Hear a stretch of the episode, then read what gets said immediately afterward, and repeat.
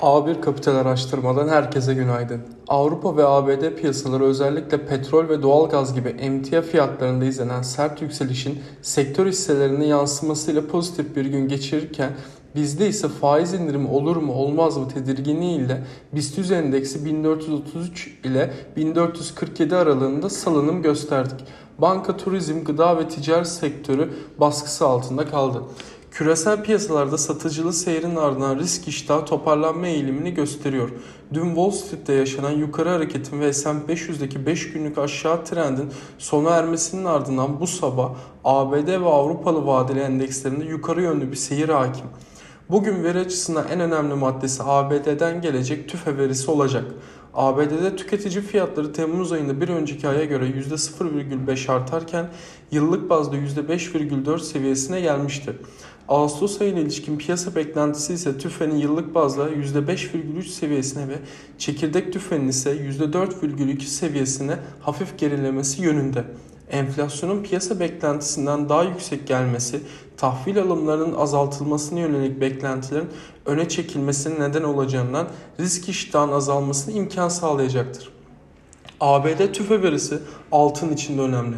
ABD'de enflasyonun beklentilerden güçlü bir artış göstermesi ve bunun Fed'in varlık alımları azaltımına daha erken başlayabileceği yorumlarının yol açması halinde altın fiyatının 1782 dolar ons desteğini test etmesi beklenebilir.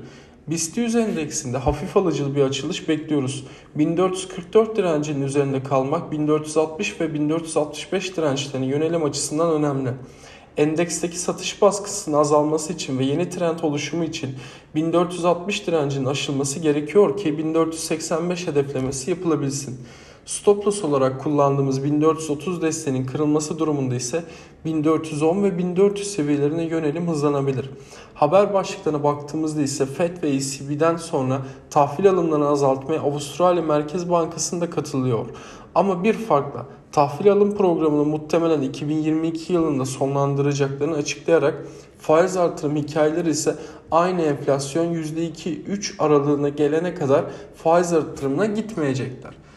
Başkan Biden Powell'ı 4 yıllık bir süre için daha FED başkanı olarak alay gösterip göstermeyeceğinin önümüzdeki haftalarda netleşmesi bekleniyor. Powell'ın görev süresi 2022 Şubat ayında sona erecek. ABD'de 2008-2009 global finans krizinin ardından ortaya konan ve Dodd-Frank Wall Street reform yasası olarak bilinen finans sektörü regülasyonları mimarları ABD Başkanı Biden'ı Jeremy Powell'ı yeniden Fed Başkanı olarak ataması yönünde uyardılar. Philadelphia Fed Başkanı Harker, varlık alımlarının çok zaman geçmeden azaltılmasına yönelik adımı destekleyeceğini belirtti. Harker, varlık alımlarının azaltılmaya başlandığında Fed'in bunu 8 ile 16 ay sürdürmesi gerektiğini belirterek faizlerin 2022'nin sonlarında veya 2023'ün başlarında yükseltmesi beklediğini söyledi.